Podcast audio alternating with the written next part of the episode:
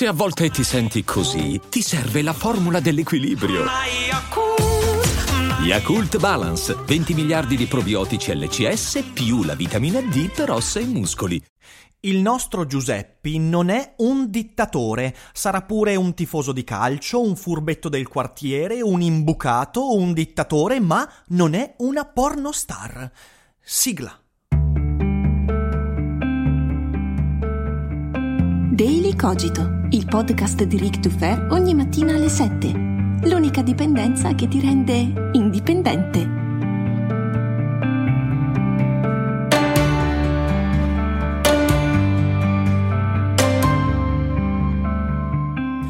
Chiacchiere, chiacchiere, chiacchiere e solo chiacchiere. E noi stiamo lì davanti alla tv imbambolati ad aspettare speranzosi, non dico una soluzione, ma almeno un barlume di via d'uscita da questo pantano in cui ci troviamo.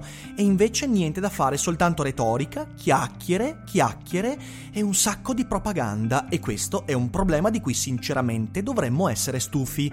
Ciao a tutti e bentornati anche quest'oggi qui su Daily Cogito, io sono sempre Eric Dufer e sono sono talmente fortunato da poter aspettare 12-15 ore dall'ultima volta in cui ho sentito il discorso del Premier Conte prima di registrare Daily Cogito. In questo modo posso passare del tempo a leggere, a svagarmi per calmare i bollenti spiriti e poi registrare il podcast e in questo modo evitare di farmi querelare per vilipendio. Però sono abbastanza alterato, incazzato, perché la situazione adesso è insostenibile.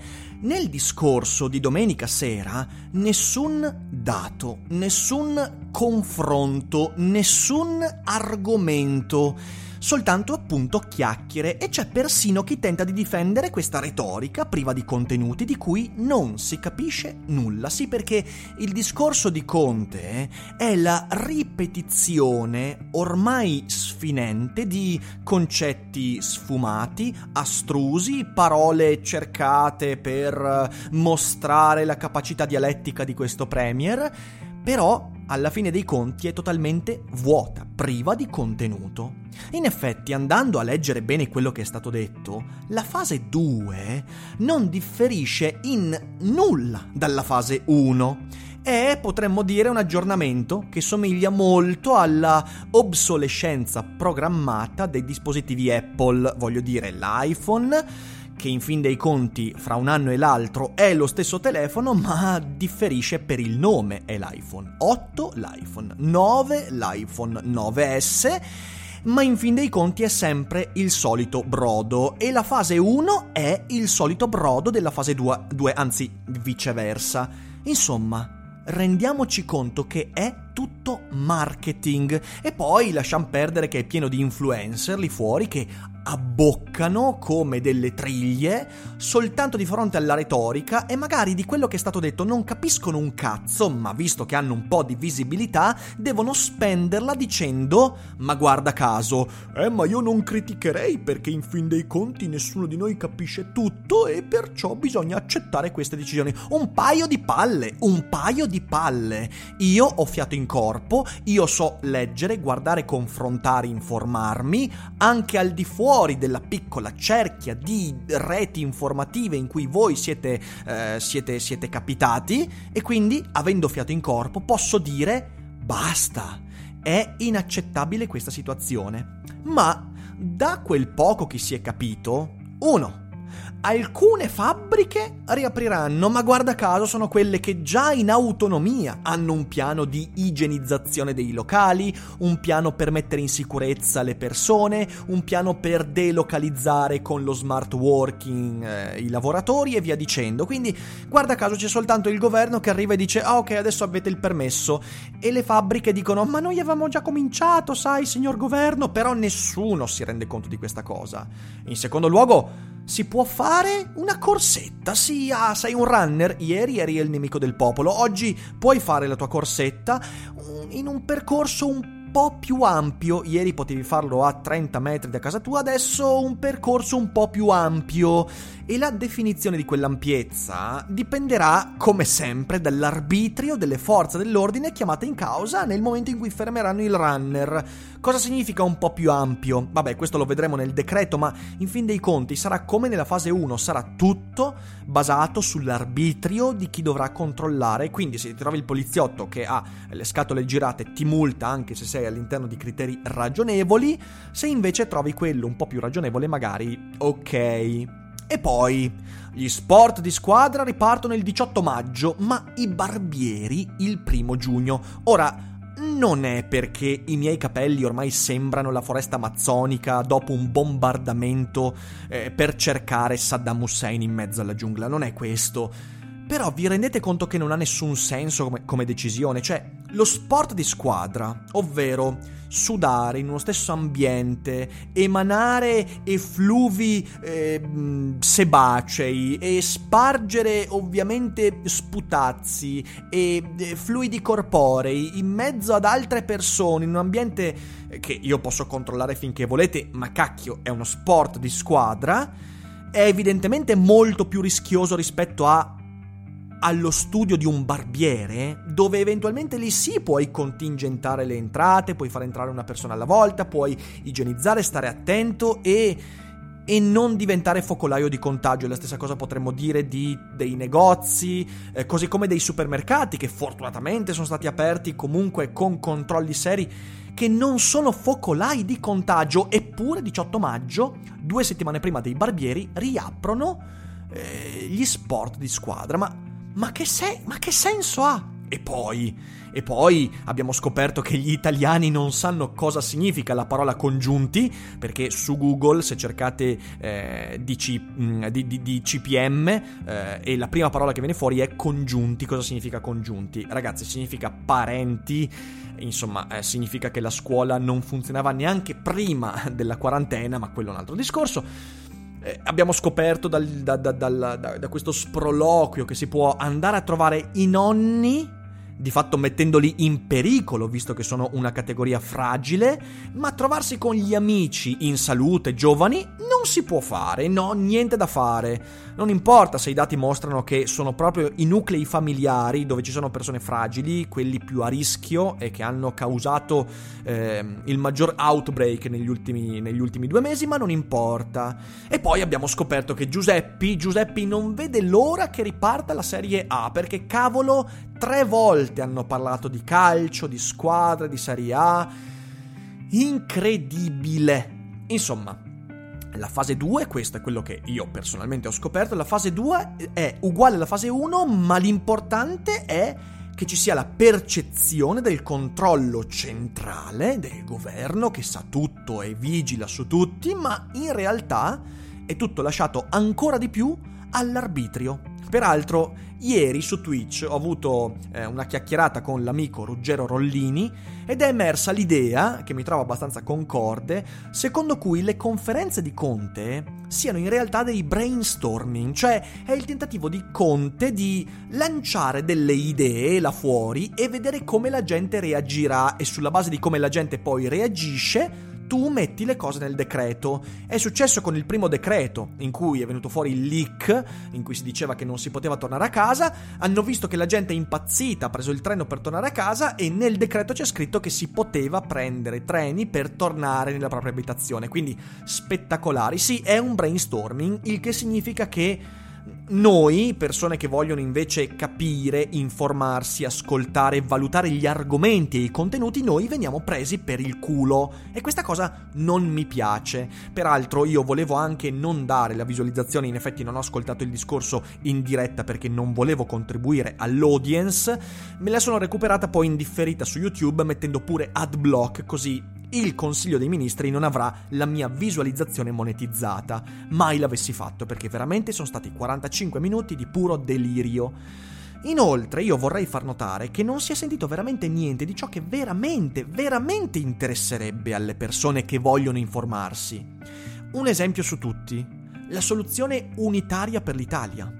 Veneto e Puglia sono situazioni radicalmente diverse, però si insiste con questa retorica di merda del bisogna restare uniti, come se Restare uniti significasse non cercare ognuno per sé la soluzione migliore per sé che non vada a nuocere agli altri, no, restare uniti significa obbedisci. Credere, obbedire, combattere. Credere, obbedire, combattere. Credere, obbedire, combattere. Ma dove siamo finiti? In una distopia orwelliana di stampo mussoliniano? Perché veramente io comincio ad averne le palle piene. Quello che abbiamo sentito in quel discorso è la morte di qualsiasi progetto federalista nella soluzione al coronavirus, ovvero analisi autonome, cioè ogni territorio, perlomeno regionale, deve sapere quello che succede all'interno del proprio territorio, consultazione nazionale, cioè la regione poi deve rendicontare quello che ha scoperto con i dati e i contenuti a chi di dovere all'interno del governo centrale decisioni concordate, quindi poi in autonomia, dopo aver consultato, si prendono decisioni che siano parte integrante delle soluzioni per quel territorio.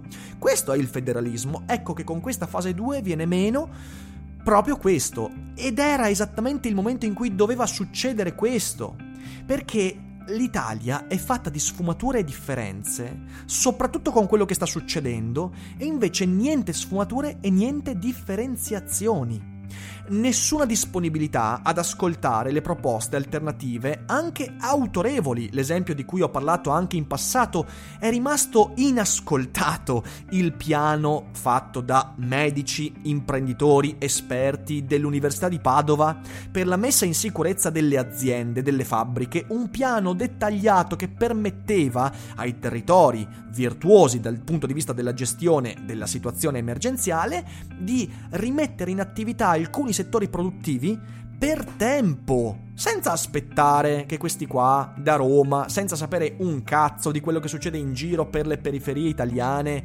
decidesse che, raga, adesso va bene, ma va bene sulla base di cosa? Sulla base del Giuseppi che ama la Serie A, ma di cosa stiamo parlando? Oltretutto, la totale incapacità di contestualizzare i dati, i dati che ci dimostrano come per esempio sono ospedali e case di cura i luoghi dove maggiormente c'è stata diffusione del virus, nonché le famiglie. Gente, proprio i luoghi dove si è cercato di rinchiudere le persone sono stati i più gravemente colpiti come nuclei di contagio. E questa cosa nessuno la sta dicendo a livello di chi dovrebbe capire quello che sta accadendo. Però però tutti sono d'accordo, sapete perché? Perché Giuseppe ha detto che la Serie A forse riparte, perché il 18 maggio forse i nostri beniamini tornano ad allenarsi, ma chi se ne frega? Nessuno parla dei disagi casalinghi, di chi è rinchiuso all'interno magari di un nucleo familiare dove sta facendo l'esaurimento nervoso perché la famiglia non te la scegli e voi pensate a tutte quelle persone che magari prima della quarantena stavano pensando di separarsi, di andarsene, di lasciare o di andare a vivere in autonomia autonomia e tac, sei rinchiuso con persone che detesti, che non hai scelto. Nessuno parla di questo disagio, delle conseguenze di tutto questo, delle conseguenze delle violenze familiari che in questo periodo stanno esplodendo senza possibilità di denuncia, di espressione di quello che sta succedendo. Nessuno ne parla dei disagi psicologici, nessuno ne parla del fatto che ci sono milioni di persone che non possono stare vicino alle persone che hanno scelto di amare, eh, per cui provare affetto. Questo è un problema.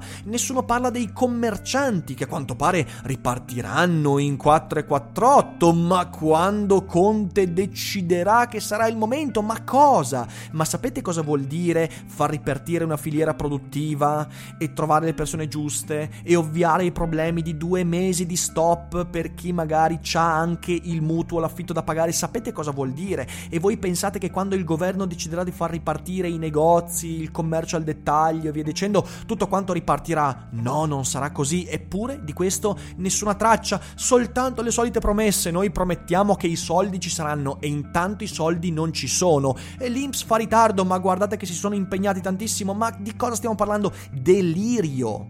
E nessuno parla delle catene di distribuzione compromesse. Compromesse, non da far ripartire, compromesse. Nessuno parla del settore dell'intrattenimento e dello spettacolo. Mezzo milione di persone che non ha nessuna prospettiva per i prossimi 8, 9, 12 mesi. Mezzo milione di tecnici, attori, sceneggiatori, persone che mh, mm, lavorano nel campo delle pulizie, gestori. Niente di niente e saranno 12 mesi di sangue e lacrime per questi, ma nessuno ne parla, nessuno accenna nulla. E nessuno parla del contingentamento dei vulnerabili. Anzi, i vulnerabili, gli immunodepressi, i nonni, i vecchi, gli anziani che vengono anzi esposti ad altri familiari perché è giusto che il povero piccolo Gigino di 12 anni vada a trovare la nonna. Così si fa dare un pizzicotto sulla guancia, la nonna si becca il coronavirus e ciao ciao nonna, ciao.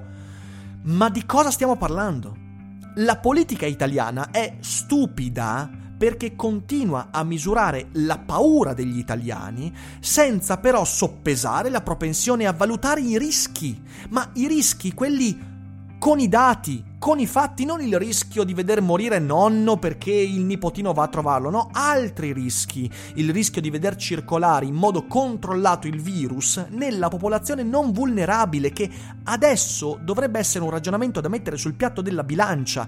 Io, in quanto 33enne, eh, dopo il lockdown necessario, troppo prolungato ma necessario, dovrei andare lì fuori e mettermi a fare le cose che faccio per vivere e anche espormi a un deliberato e misurato rischio di contrarre il virus e bisogna potenziare i modi per accorgersi di chi prende quel virus all'interno della popolazione non vulnerabile. Adesso che non c'è più il rischio enorme di compromettere le terapie intensive perché la curva si sta abbassando, adesso è il momento di far circolare le persone, però contingentando chi è vulnerabile e non esponendole al rischio del connubio familiare.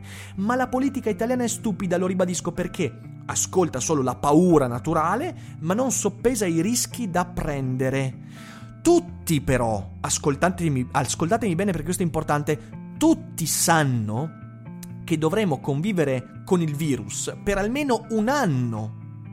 Tutti sanno che non possiamo permetterci di restare chiusi in casa con il permesso fino al vaccino.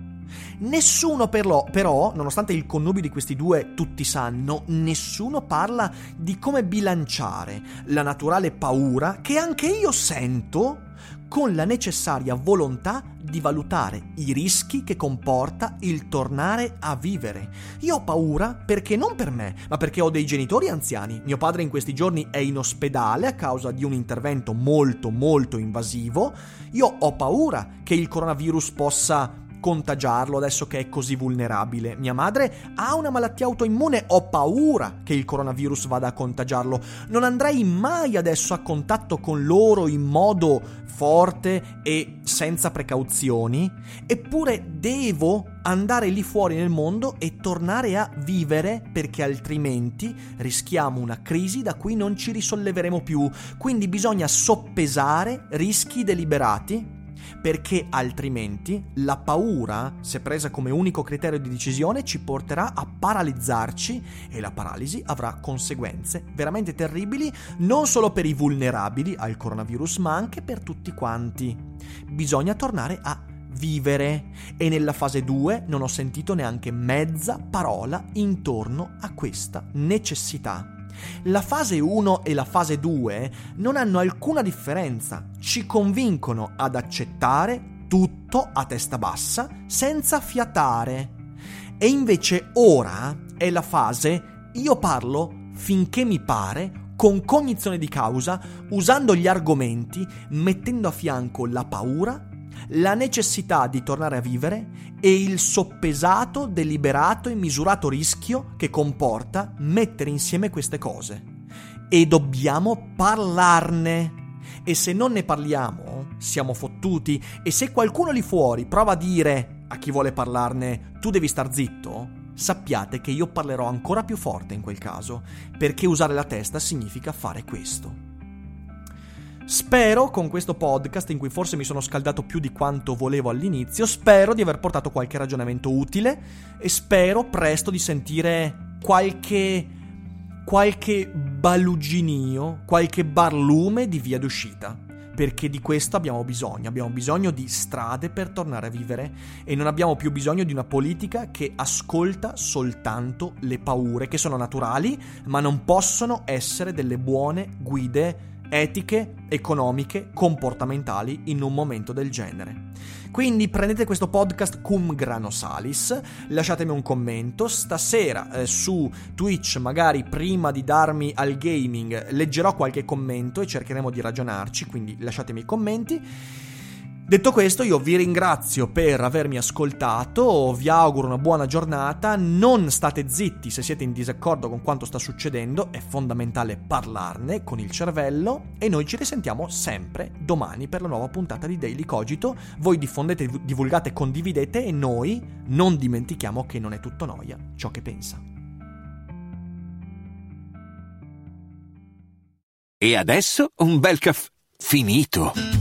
Perché rischiare di rimanere senza caffè quando puoi abbonarti a Caffè Borbone? Prezzi vantaggiosi, costi di spedizione inclusi, tante possibilità di personalizzazione e l'abbonamento lo sospendi quando vuoi. Decidi tu la frequenza, la qualità, scegli tra le cialde e capsule compatibili e crea il tuo mix di gusti e miscele. Mai più senza caffè con l'abbonamento Caffè Borbone. Tutte le info su caffèborbone.com.